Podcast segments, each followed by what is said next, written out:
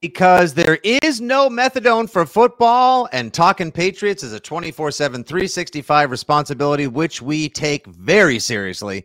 Your pals Fitzy and Hart, Jumbo, and the Knucklehead are back once again for Six Rings and Football Things, brought to you by WEEI Audacy and 2400 Sports. Here we were just a couple of days ago thinking that we had fulfilled obligations, talked enough Foxborough football for the week giving you people some thoughts, news, notes, and nuggets filled with perspective and analysis to chew over for a couple of days in what we were calling the lull or the lull before the draft. Mm. Next thing you know, we wrap it up, we post the pod, carry on with our lives, and then two hours later, Mike Florio once again just absolutely lobs uh well, I don't even know what kind of grenade to to call Florio's story uh, it was not really a report. How would you frame that, Andy? What word would you give besides like garbage or nonsense?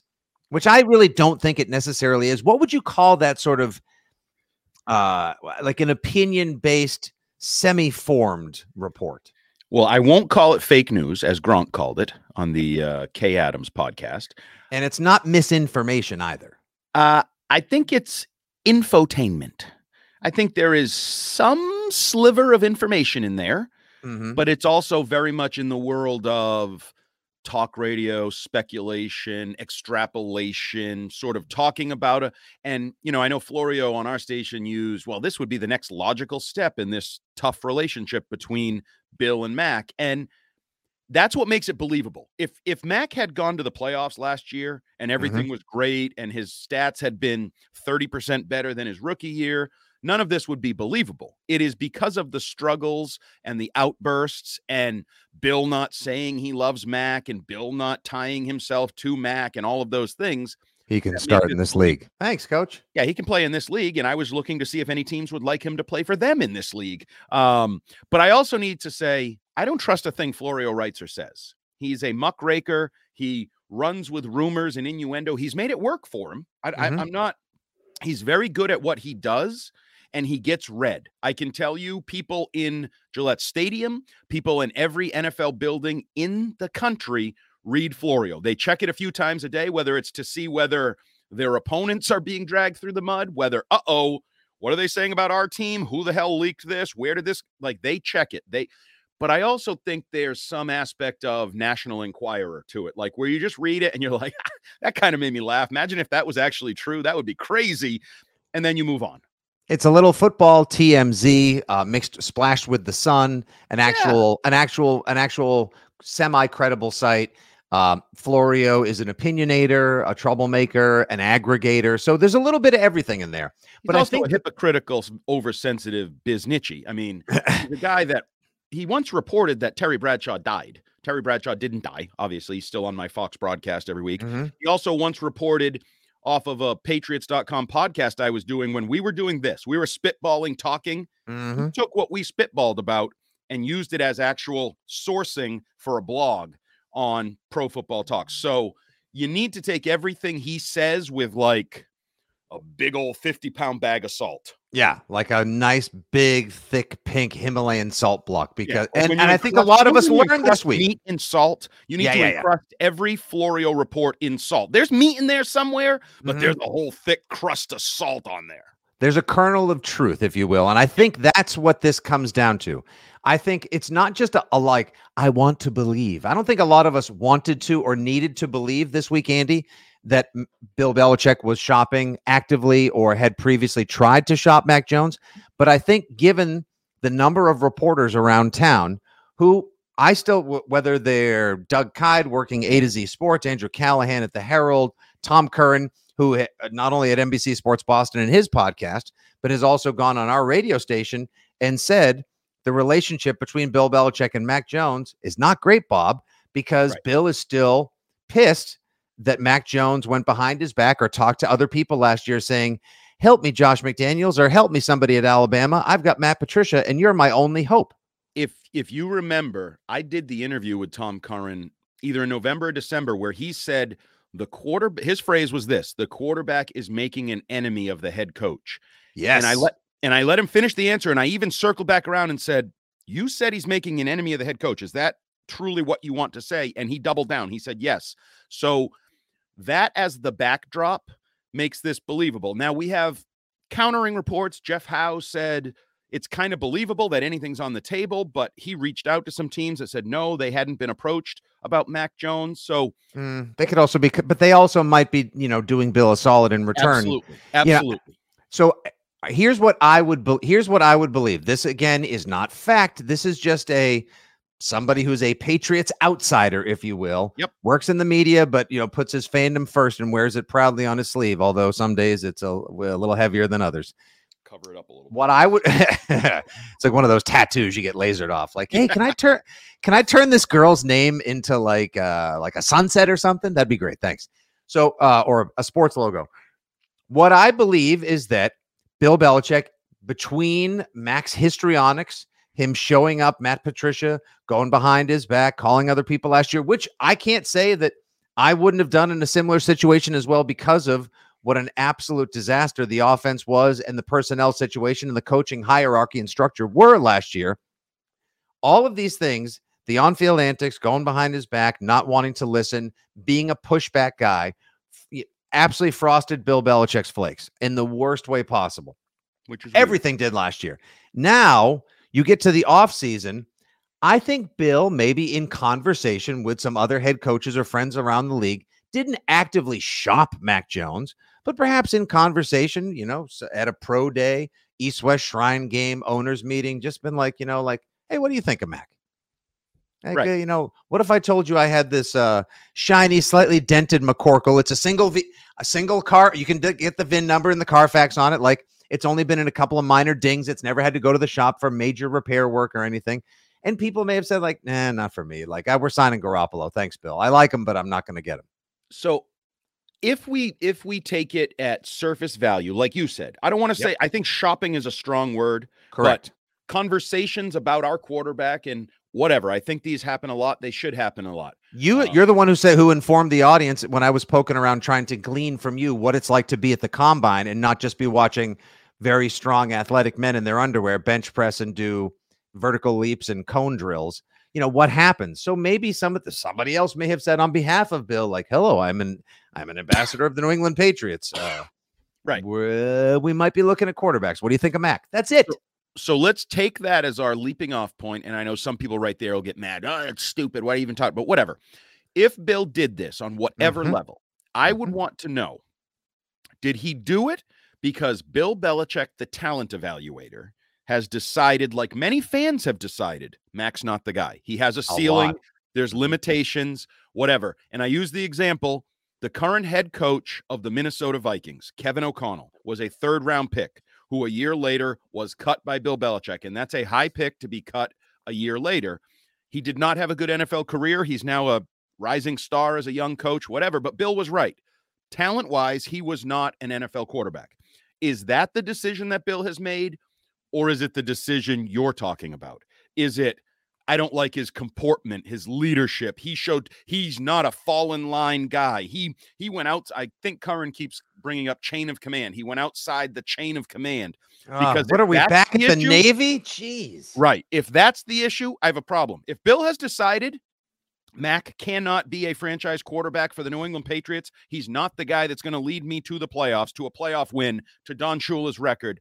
I have no problem with that because I think it's believable. I have those questions myself. I think you mm-hmm. have those questions. Some fans, as you noted, have no questions. They've decided he is not the guy. He can't play in this modern football league. He's not good enough.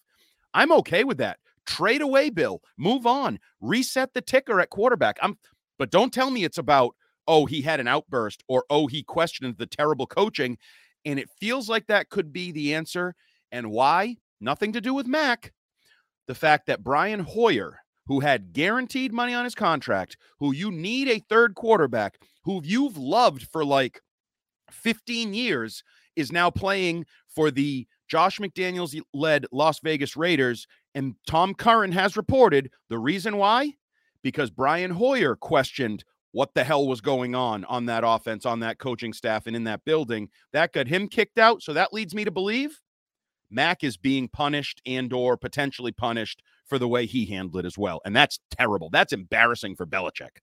if that's the case, then it's a real bad look because you know the owner's leaning on you. The owner has apologized to the fans. The owner has promised the fans things are going to get better. The owner has issued press releases just days after the end of a disappointing season that helped the Patriots have an aggregate losing record to date since Tom Brady was released or said he was forever a Patriot, St. Patrick's Day 2020.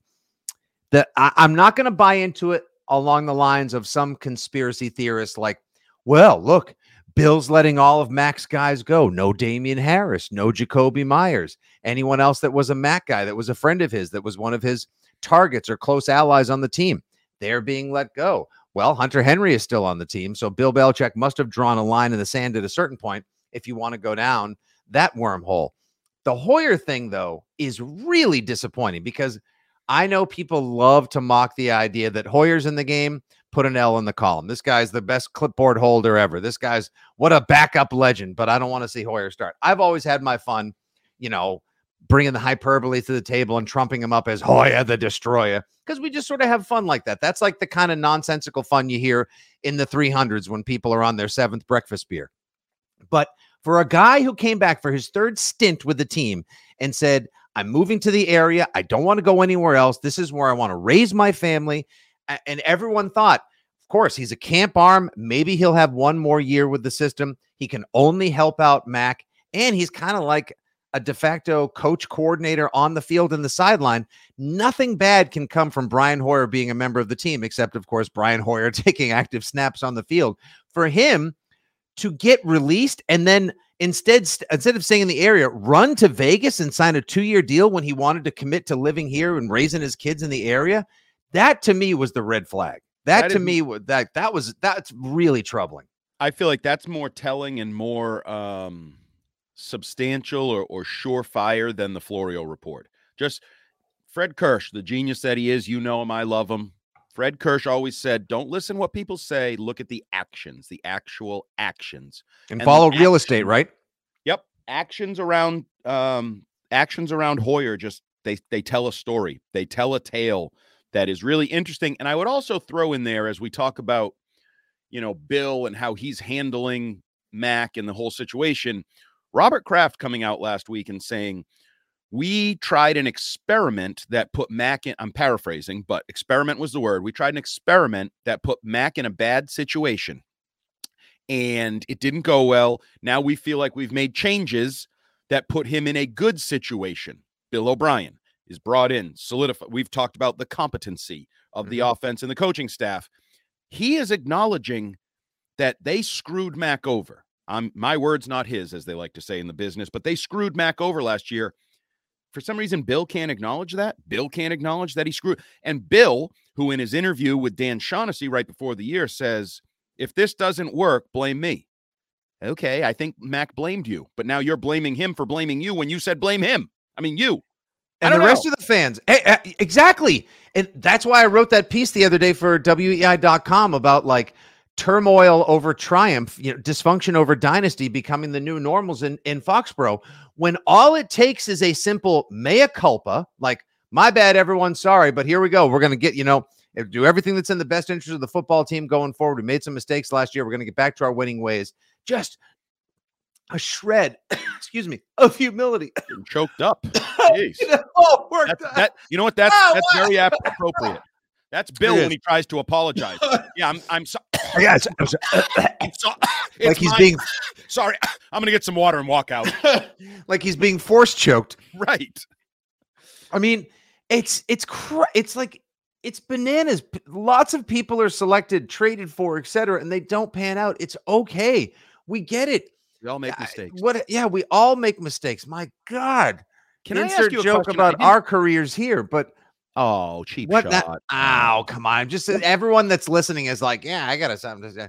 But like Andy, it, it's it's just as simple as showing a skosh of humility, and you win back a lot of the fan base that was so angry that it led Robert Kraft to send out the email and to put out the press release. And it's the same people that have, and I mentioned this on the pod last year and, and on the post game show or wherever you and I got stationed during the 2022 season.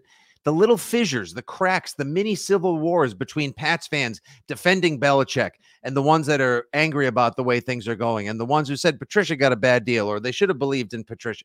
Like it's like we're all, all the infighting in Pats Nation now is ridiculous, and none of it is necessary. So that's where I wanted to go because um, you'll find this shocking. I did. I, apologize. I didn't read your piece on weei.com. I should have. Uh, my bad. See, I can say my bad. This is how it's done, Bill. My bad. Oh, so I have. Bad. I'm supposed to be well informed and read all of yours, but of course I put the time in and I put some. Okay, I'll read it after this. Maybe, probably not. Probably um, not. Let's be honest. Probably not. Is it? Am I getting caught up in the moment? You use the word dysfunction. I agree with the word dysfunction wholeheartedly. For a team that had back stairs when Pete Carroll was here, people going up the back stairs to the GM and the owner a mm-hmm. team that was in the Super Bowl and had a coach um, getting a new job prior to the Super Bowl in Bill Parcells.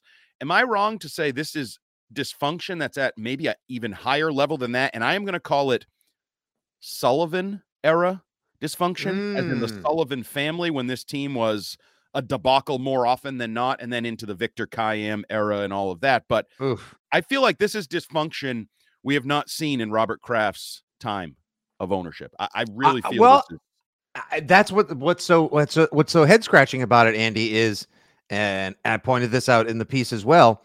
Lest we forget that this is a team that's almost comfortable in in scandal and in amidst turmoil and accusations. Like uh, many of their championship runs had a scandal sidecar to them. Yep. And the team always seemed to thrive under them. But now they're a victim of their own device and they're not not only they're not they're not thriving, they are going 180 degrees from where they were. They used to garner all the headlines because they were the apple of the league's eye. They were the envy of all the other coaches, players, and GMs. The gold standard of the NFL was Brady, Belichick, and Kraft. And now they're garnering all the headlines and getting all the attention for the turmoil, the dysfunction, and the madness behind the castle walls. It's just str- it's just very strange and that you have to ask yourself it's okay to ask this question patriots fans is this becoming the new normal for the patriots well this is first of all the thing i keep getting in my head anytime we talk our way through this offseason really dating back to last year the matt patricia era error and then the post matt patricia error all i hear in my head is that I famous you did there see uh, I all I hear in my head is that famous Tom Brady that low mm-hmm. laugh of Tom Brady, like looking and, back, and on, he goes, "Hey, hey, oh man, yeah, that, like, I know exactly the sound bite yes, you're talking about."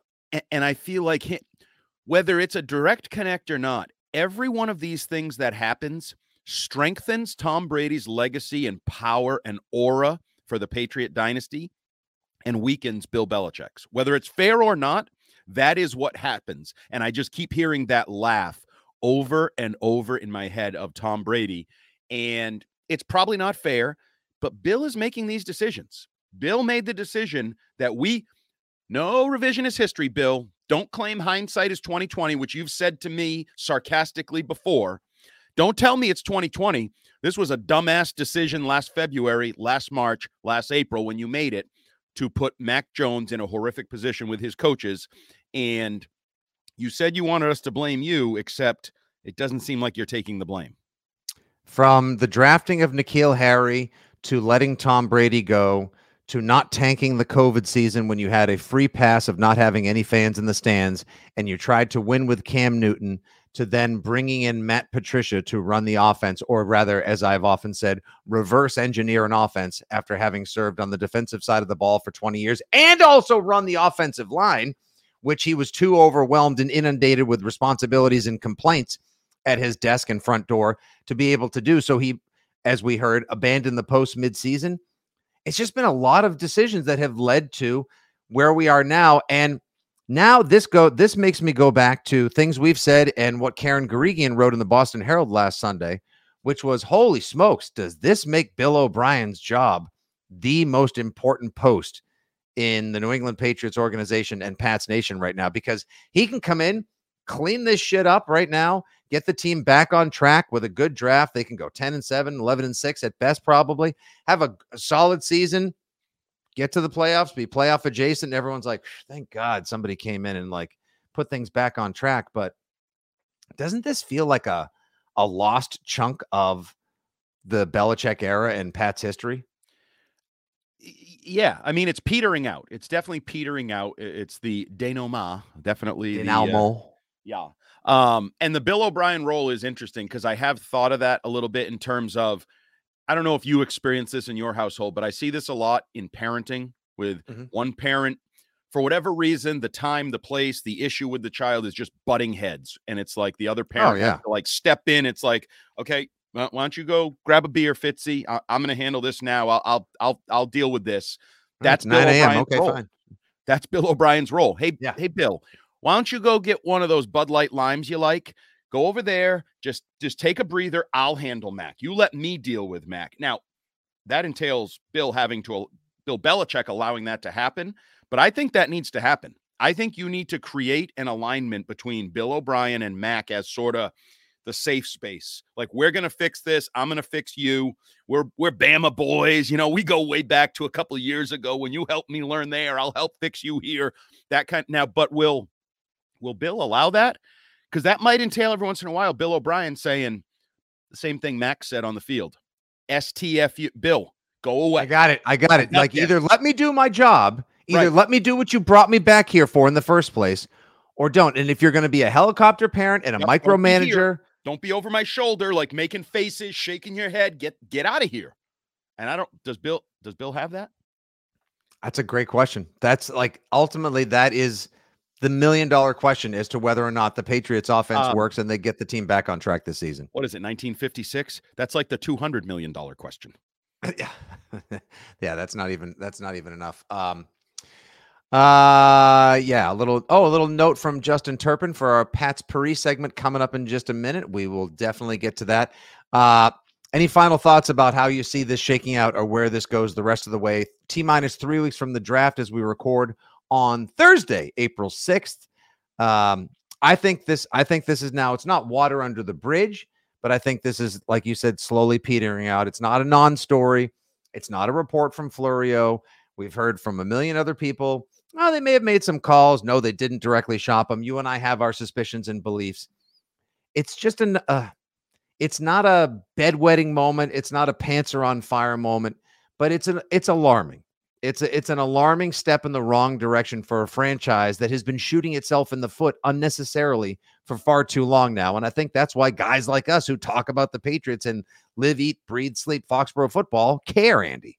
So I'm gonna uh, we're in a gambling world I don't know if you've mm-hmm. noticed. It's mm-hmm. everywhere. Mm-hmm. We can't escape it. No. So Mac Jones games started at quarterback for the New England Patriots in the 2023 season.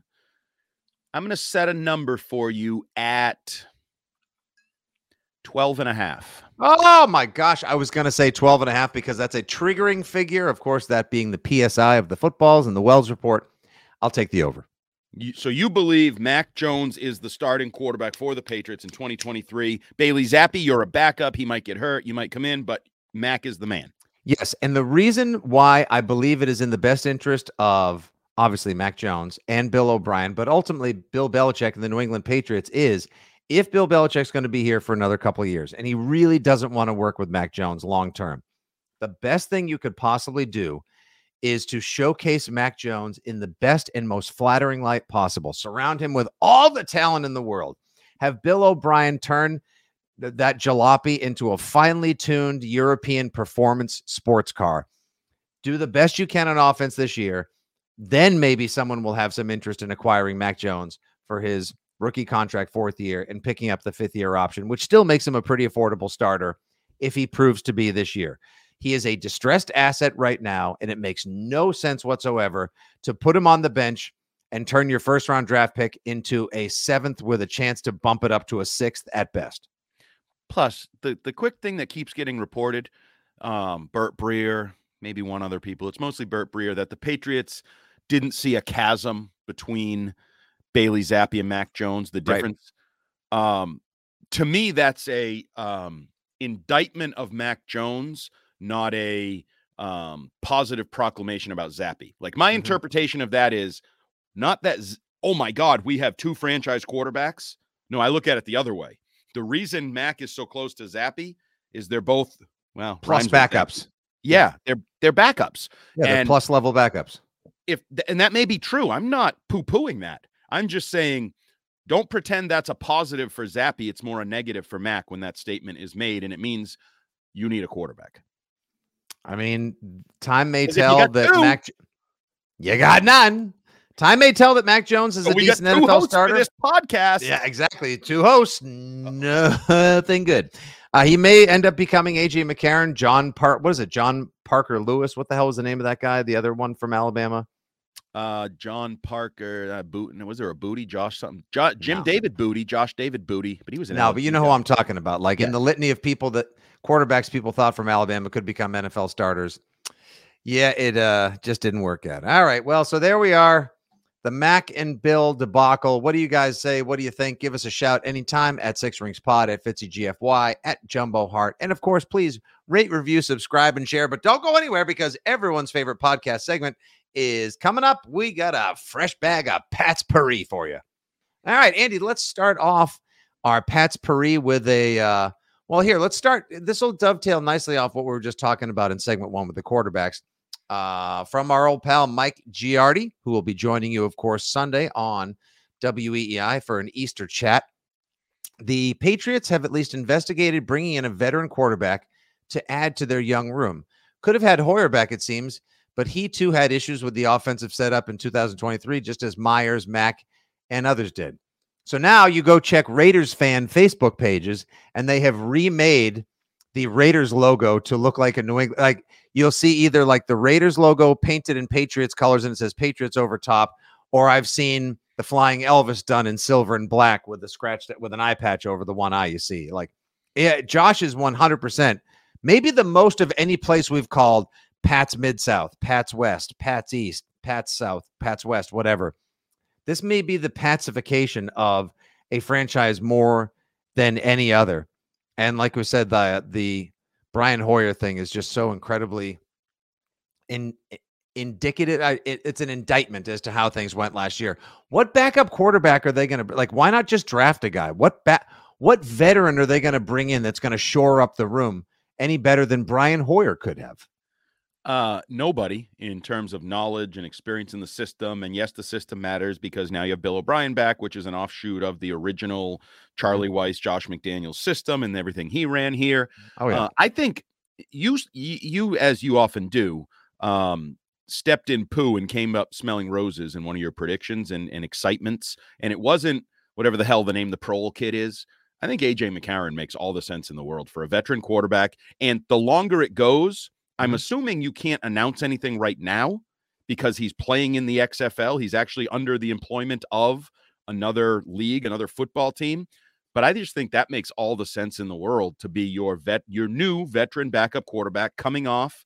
You know, he's still showing he can throw the ball around a little bit in the XFL, whatever. actually looks looks pretty good. He's matured as well. Now he's a family man. His So, whole idea, the reason why guy. he turned, and if you Andy, if you heard, um, the reason why he turned down an NFL backup quarterback job was he said he wanted his kids to see him actually start and play football. Now he's played at a reasonably high level for a developmental league, Yep. which may give several NFL franchises reason to consider, you know, a one year, one and a half million dollar deal. I I would almost feel better having somebody like that who's got fresh experience and some maturity about him, who's been to the playoffs and also should have won that game uh himself. That was wow, that was a long that was all the way back in January of 2016. Damn that world. was a while ago. Yeah, it was a while ago. But I also and and I don't know enough about the uh, evolution or the history of the Alabama offense, but I do know, like for example, we know that when Bill O'Brien arrived, he had to learn the Alabama offense from Mac. So I don't know if the history of AJ McCarron at Alabama, Mac at Alabama, Bill O'Brien at Alabama would actually be a connective tissue within that relationship within that room if he were to arrive. But I think he makes a lot of sense and I got to give you credit. You predicted that. I think week one in the National Foot uh, XFL. How do you say that? The X doesn't actually stand for anything. No, because well, it was called XFL in 2000 because Vince McMahon wanted it to be the extreme football. No, I know, league. but you know how like when pe- when Bill wants to make a uh, an, a point, he goes, you know, a lot's changed in the National Football League over the last hundred years. If you want to do that for the XFL, you can't. It's the X Football League.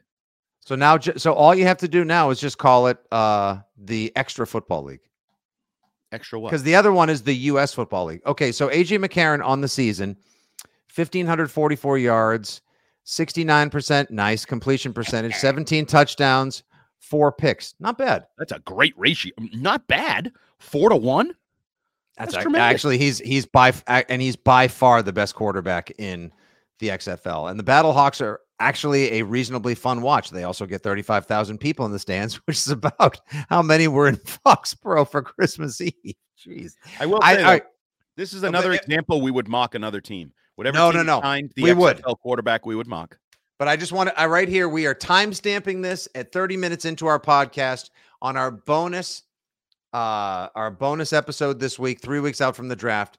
If and when AJ McCarron does sign with just like we called the Daniel Ekuale re-signing, just like we said uh, Marcus Jones getting offensive snaps, the many things we've said that other people have then run with and take snake from us, AJ McCarron makes all the sense in the world to be the third quarterback for the Patriots. Hell, watch him beat out Mac and Zappe. Uh, it wouldn't That'd be- surprise me. That would be a hell of a story. It also just means you have three mediocre quarterbacks. You have three backup quarterbacks. right? Like I mean, Oh my god. That's like when that's like when you're you know what that's like, Andy? It's like you're on a road trip with the family, right? And you're and you're like, we gotta guys, I, I know the hotel's another two hours. Dad wants to try to get a little further along the way. We gotta pull over and eat. And you get off, and there's three restaurants at the at the intersection where you get off the highway. All of them kind of suck. And the and you just try to figure out which of them is going to give you the least amount of heartburn and you know may, be the least miserable eating experience possible. see, I, I was thinking more of we're on a road trip. I Mhm. packed one bag, three t-shirts, and it's day seven. and I'm going smelling the armpits of this one. Like, did I drip any grease on it? You're holding up three dirty, wrinkled, already worn t-shirts. None of them are going to make you look good. None of them are appealing. Your wife is going to be like, you don't have another shirt, and you go, nah, actually, I don't have another shirt. These are these are the choices. So, is it this wrinkled, smelly one, this wrinkled, smelly one, or this wrinkled, smelly one? We have got with we're now comparing the New England Patriots quarterbacks for 2023 to wrinkled vacation t-shirts and roadside family road trip restaurants. Dear God, how the mighty have fallen. Yep. But that's our life, and we can only make the best of it. All right, let's talk a little bit about the draft coming up. And is a the fun. Uh, this will actually be fun. Um This is positive too. This can be optimistic. Lance Zierlein, who knows a lot about making mock drafts, not mocking the draft, but rather t- evaluating talent on its way to the NFL. Good interview, been on our radio station a few times. Hopefully, we'll get a chance to chat him up soon. Put out his third mock draft. And I got to tell you, he said this is the one that gets me fired. It's gotten a lot of, it's had a lot of fire attached to it. Do you think there's any legitimacy to his idea that the New England Patriots trade up from pick 14 all the way to number three with the Arizona Cardinals and select Anthony Richardson, quarterback out of the University of Florida, to the New England Patriots. So That's bananas. I love the idea. You cannot get any more different from Mac Jones than to Anthony Richardson, right? Mac was. NFL ready. His strengths are up here in his accuracy, intelligence, all of that.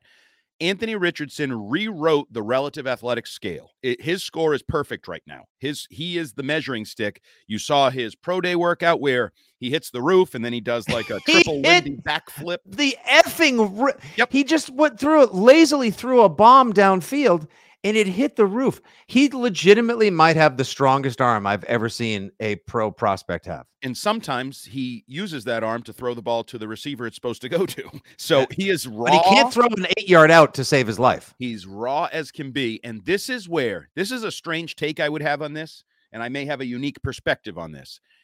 I would give Bill Belichick so much credit if he drafted Anthony Richardson, because that would tell me record be damned. Last couple years of my tenure with the New England Patriots be damned. I am swinging for the fences to set this franchise up with their Josh Allen, knowing that my age 71, my age 72, my age 73 season, wherever I end my career, I am going to have to take my lumps with a raw, developmental, work in progress quarterback. I think it would be so fascinating. Uh, and, and, this would also require a couple of conversations, several big conversations behind the scenes. One, Bill, yeah, Bill O'Brien. Do you think you can, at the same yeah, time, you, you, can you, you can you, yeah, you, yeah, yeah, you, the guy that looks like every gym teacher that ever told me to lay off the ho hos and Swiss rolls growing up. Hey, chin, dimple chin, butt chin, yeah, hey, butt chin. I don't can't imagine that goes over very well. Hey, you over there. Um, can you at the same time? Can you concurrently? Spiral up Bailey Zappe to be 80% of what Mac Jones would have been at best this season, perhaps, while maybe also working with AJ McCarron. And at the same time, you know, buff up and develop Anthony Richardson because we're not going to start him this year. But the prospect, this talented, this athletically gifted, is too good to pass up. And F it, we're going for it. So that's a lot to ask of Bill Bill O'Brien. Two, Robert, are you okay with all of this? And can you please not fire me if I try to give the Josh Allen of the future to the franchise and set up this guy number three? The third and final conversation, Gerard. Do you think this is the guy you would like to have as your quarterback when I leave town in one, two, or four years? Well, I like the last part, and I'd add an extension to that, Jonathan. I think Bill says to Gerard and Robert, but Robert also says to Jonathan, like, because Jonathan's going to take over the the leadership of the mm-hmm. franchise mm-hmm. at some point, be the face, name, owner, everything. Is this your next quarterback in three years? Because Robert, you know, early 80s, who knows where things go with Robert moving forward. Mm-hmm. Um, so I think there there would be some really difficult conversations. I would say purely from a greedy perspective, for me, being at training camp, like the idea of this competition, the idea of watching Anthony Richardson, develop, practice. You know, I used to jokingly put on my patriots.com blog updates, oh, a flock of geese flew over the practice late in the session. Now I could have a quarterback who may actually kill a goose by throwing a deep ball and take him out of midair. It would be fun. I think you inject fun, and you know my rule entertain me. Entertain me. If you're going to be bad, at least entertain me with a freakish athlete who, even when he's bad, he entertains you. Like that's how athletic he is. So he's not he's not going to turn into like Josh Allen sized Michael Bishop though, is he? he I have might. no idea what he's going to be. yeah, be. I don't know. No, I, I literally like if you I would not want to stake anything on what Anthony Richardson is going to be. I know he's a great athlete. I know there is potential there with his legs. I know there's potential there with his arms there's also potential there for him him and the person who drafts him to be out of the National Football League within 3 to 4 years. So, yeah, that's uh that's a fun one. Interesting. Yeah. That would Would you would you be happy or sad? Fitzy I, the fan, the Foxborough faithful, happy or sad? Uh-huh. Uh, I'd be okay with it. I'm not. I don't. I don't think it's what needs to happen. But I no. I think it. I. I listen. Like you media- did, we're you, in mediocre. You took, but you took Mac Jones's sophomore season away from him, and now you're going to say you're going to have to pay for what for the mistake we made. Goodbye. Like that's that's pretty rough.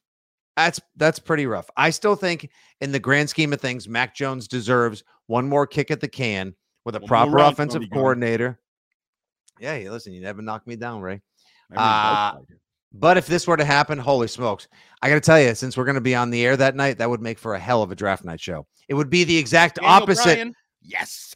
Yes. It would be the exact opposite of last year when we were on the air and it was the Patriots, uh, you, me, and Mutt. Cole, strange.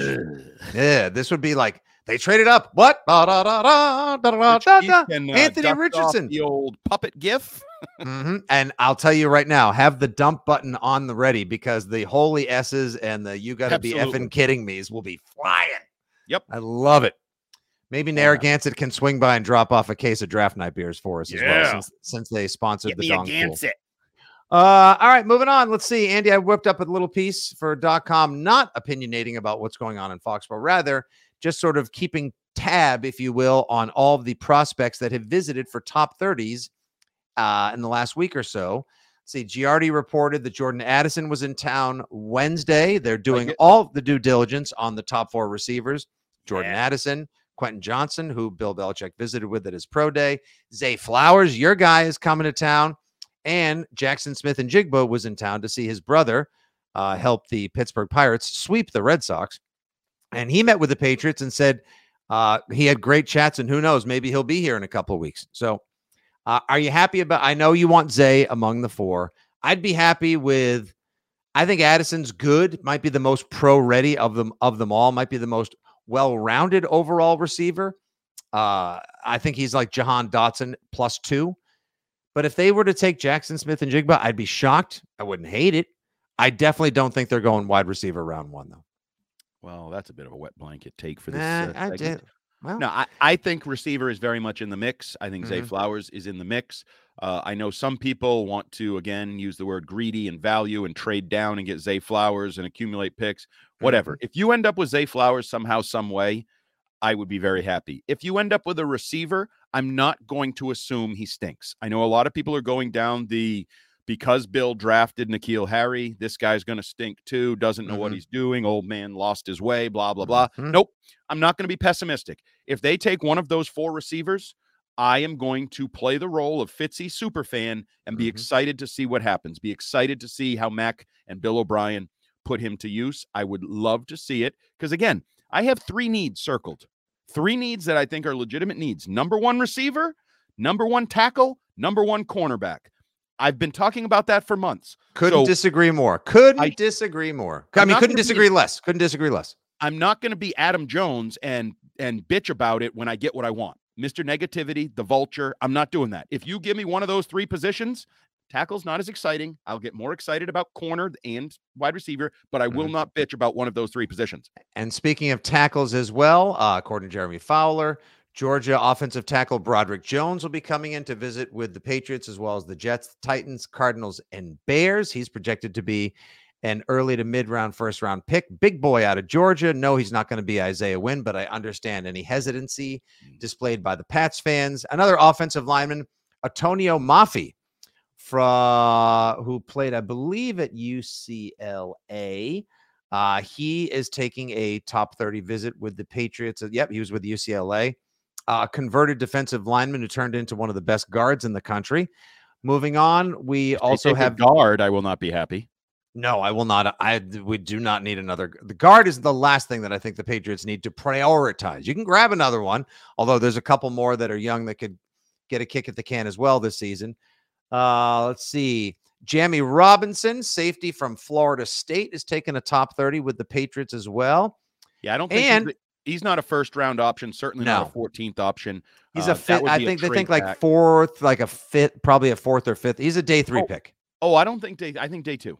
I think You a think so? I think I. He's I- okay. He's uh, like I wasn't wowed by his numbers or what I saw. Oh, I'm not in love with him. Um, but I think he's probably a day two pick. I don't love the safety class. I think after Brian Branch, it drops off pretty quickly, and there's only a couple guys that I think are even starting caliber NFL safeties. Mhm. Um, and Brian Branch is the the safety out of Alabama, who I think is one of the top five to seven handful of best overall prospects in the draft. I think he's a really good player. I've come around on him. The more yeah. I've watched, Oh, you have really? Okay. yeah. Now, I, I don't think the Patriots need him. I don't really want to see them invest in him at the 14th pick in the draft, but I think he's a really good player. I don't think there's a lot of really good safeties in this class. Uh, as far as Which, by defense the way, goes, uh, yeah. people can listen to the safety six rings and prospect things podcast coming up soon. It's Hmm. recorded, it's in the can where Shime and I give you a good 20 plus minutes on the safety position, something I never saw coming. Who doesn't love a nice little deep dive to be the most informed and thoroughly educated Patriots fan in advance of the draft, where you can fall in love with all these players and see Bill, Matt, and company take none of them. And as Oh, far as getting after the passer goes, uh, San San Jose State uh, defensive lineman, edge player uh, v- Jr. Fehoko is visiting the New England Patriots. This kid is like sneaky, sneaky productive. I looked at his numbers, saw a little bit of the uh, the YouTubeage.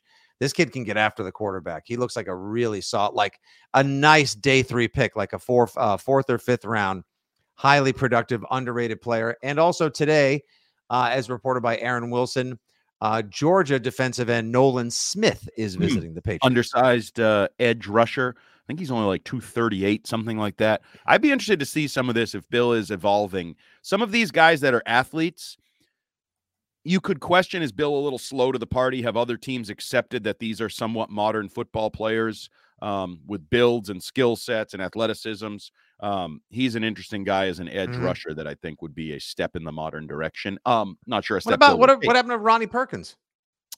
Uh, I don't know. He's to join. Is he going to join Sean Crable and Yeah, I'm not uh, sure. Many he others in uh, the yeah. But who knows? Josh Uche had a breakout third season. Mm-hmm. Actually, breakout second half of a third season to become That's an intriguing. pot- See, to me, it's like, do you ru- is is he a part of the future? Do you think he's going to continue to show out this year? Could he be a tra- could he be a trade chip? Like, all right, well, luckily he he showed out at the right time. Now his he's as valuable as he could ever get. He could be involved in a draft day trade to another team that's looking for a young edge rusher.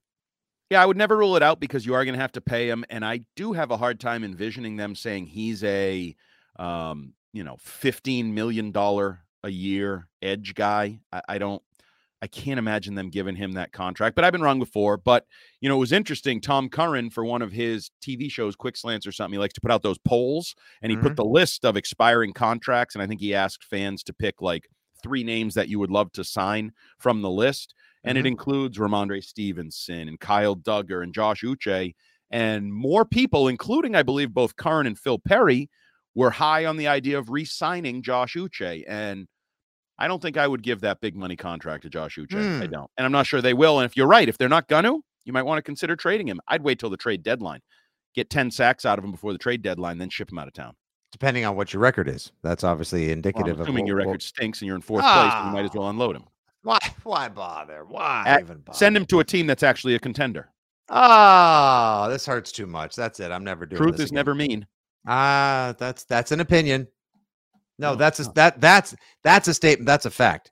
However, that's it's your opinion of the truth. Oh yeah, yeah, that that that. Yeah. Okay. Right. Just wanted to parse that out. Yep. Okay. Lastly, and probably leastly, uh, the other day I jumped on our pal Andrew Callahan's podcast and we did a three round mock draft. Andy, I want to get your grade and your thoughts on how I foresaw the New England Patriots' first three rounds going in the draft. Okay. In the first round, with pick number 14, you're not going to like this. The New England Patriots trade back to 21 with the Los Angeles, the Los San Diego Chargers, as I like to call them. Okay. The Chargers take running back Bijan Robinson out of Texas, who, of course, has been mocked by some, including Daniel Jeremiah, to the Patriots, which I think is just absolutely batshit crazy. The safest pick in the draft. Saquon Barkley 2.0, you say.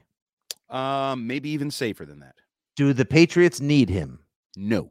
Okay, so that's why the You Chargers take having good football players or no, I players. understand. You could probably uh, the the the formation they could put out with Gesicki, Hunter Henry, James Robinson, Rhamondre Stevenson, Bijan Robinson, and then five linemen and insert quarterback here would be progressive to say the least.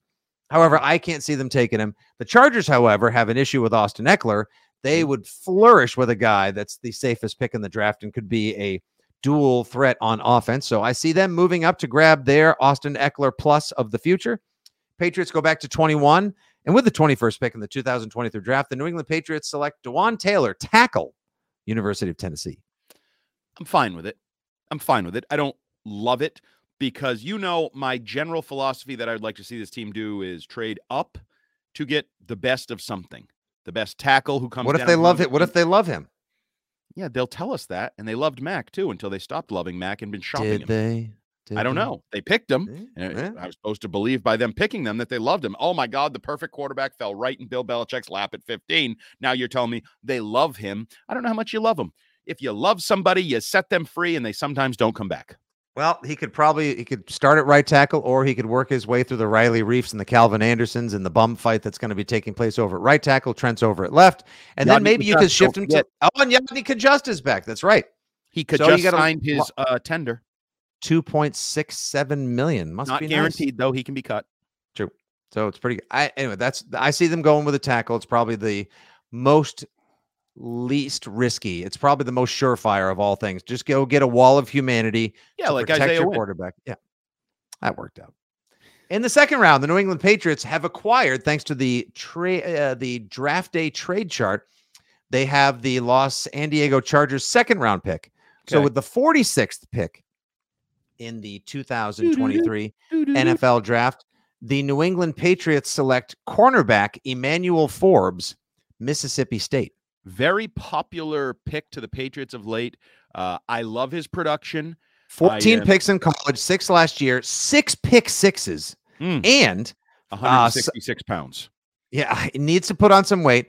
He weighs runs a less, four three five. more frail than my sophomore son. He is a bit of a twig. But the Harts said- are stout. You guys are a stout family. Oh yeah, my son will outweigh this guy by the time he gets out of high school. My I firmly believe my son will outweigh this guy by thirty pounds, and you're going to take him in the second round. Six one. on. The outside, he's productive. He is. Is he going to break? The good news is when he practices against Tyquan Thornton, it'll be two stick figures doing battle on the Gillette Stadium practice field, so they won't get hurt. They won't hurt each other. Um, I love his production. I think he's really good. It would scare the hell out of me to draft 160. Like, if you looked at a high school roster, the guy who weighs 160 would stand out. Now you're Mhm. going to tell me this dude is your number one cornerback potentially Yeah, at 166 pounds? It's going to make Tyquan Thornton looks like he needs to go on Awaken 180. Yeah, like what? I, I, but I love I love the idea of just saying the new modern NFL is forget the the position measurables, forget it. Just look at production. Can he play? Because this guy can absolutely play. Yeah, uh, he absolutely can, and he's fast, and he's a ball hawk, and he's got the productivity in the NFL of college in the SEC as well. With the pick they've acquired from the Los Diego Chargers at 54, the New England Patriots address their tight end of the future. Bill goes back into the highly athletic, developmental, physical freak pool of Georgia and selects tight end Darnell Washington. Wow, if you get Wash, is this the third round? No, that's pick 54, the second round, the one they got from the Chargers in the Bijan Robinson Almost trade. the third round though. You're Yeah. later on in the second round. Um, one of the more intriguing. This is uh one of the most Freak show. Well, but I mean, this draft you're putting together with a 166 pound productive cornerback, and now a, show 280 tight end. tight end. Some people think could bulk up and become a tackle if he Yeah. if he needed to be. Oh, Um, absolutely. But doesn't have the production coming out of Georgia, but you certainly could see the production potential in the NFL, red zone, size. Um, Six foot eight and could block his ass off too. Absolutely. But he can't just, if you draft a blocking tight end in the second round, it's not a great pick. He has to have something offensively. Again, But he's Billy intriguing. O'Brien. This is, I mean, you're one. putting together an all intrigue team for the for the Patriots. To hear to get, to get that from you with a pick to go, I'll take that as a plus. Okay. And with and with their third and final pick in my three round mock draft at pick 76, the New England Patriots do finally address the receiver position. However, they do not go and get the big body outside alpha true number one you and many other Patriots fans covet. Instead, they finally get the water bug, the Twitch guy, the get open in a phone booth, as Tom Curran says, guy over the middle. And they go back to a familiar pool once again. Pick 76 out of the University of Houston with 1,400 yards and 17 touchdowns last year. The New England Patriots select Nathaniel Tank Dell, wide receiver, Houston. Marcus Jones, don't worry. We found someone just like you, but he doesn't play defense. So you have drafted a cornerback and a wide receiver who weigh a combined 300 pounds because he's like 165 himself. Yeah, Tiny, Same- he's like the, he literally looks just like same size as Marcus Jones. unbelievable production. Two like 1300 yard seasons. I love your your draft. It's Either fun. you executive of the year or you're fired. Fine. I you know what? Boomer I- bust. Boomer bust. I love draft it. By you. exactly. You you have a massive tight end who might end up being a tackle.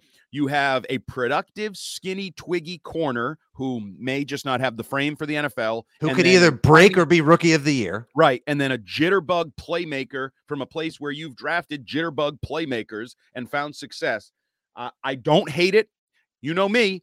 Entertainment wise, Mhm. this entertains me. This is entertaining. Now, it might stop being entertaining in like late August, early September when they actually have to play, but for a couple months this is really entertaining. All right, give me a grade. Um um I'm to say Come on, give me that B plus. Give me that. C minus. You son of a bitch. well, Give you me a- know the Andy Hart rule of ifs. Yeah. Usually they go 50-50. So you drafted four players that I think are all ifs. So Mhm. at best you're going to get two decent players out of the four players. So you're a C kind of grade. I I I got a B plus on this one. I think this is I think this addresses needs. I think you get high quality value and speed. You got a couple of four year players. There's a little prospect action in there as well. You got twigs. I get twigs and walls. That's what I got. Two. I have two Oh, mammoth humans and I have two two titans, out, they're all like one average. Yeah. two titans and two tinies. All right, we'll see how it goes. All right, next time we Yeah. talk, uh, I know we got a couple of prospect pods coming up. Next time we talk, if you get a chance, I know you don't want to reveal all your picks. Let's see if you can whip up a three or four round mock. Sure. I can Why not, right? the hell out of you. Absolutely. You do it on a regular basis anyway. It wouldn't be that difficult an exercise. Another very fun podcast. Thank you guys for tuning in. I had a good time. I hope all of you did as well. Many more Six Rings and Prospect Things podcasts to come. If there is to be any news, a big trade, or something else that shakes the very pillars of one Patriot place, we'll do an urgency pod sometime in the next week to week and a half. Otherwise, enjoy our thoughts on the draft to come. Hopefully, we have filled in the lull accordingly and in an entertaining capacity. He's at Jumbo Hart. I'm at Fitzy GFY. This is the At Six Rings pod. Thanks for listening, everybody. We'll talk to you soon. As always, good day. God bless and go Pats.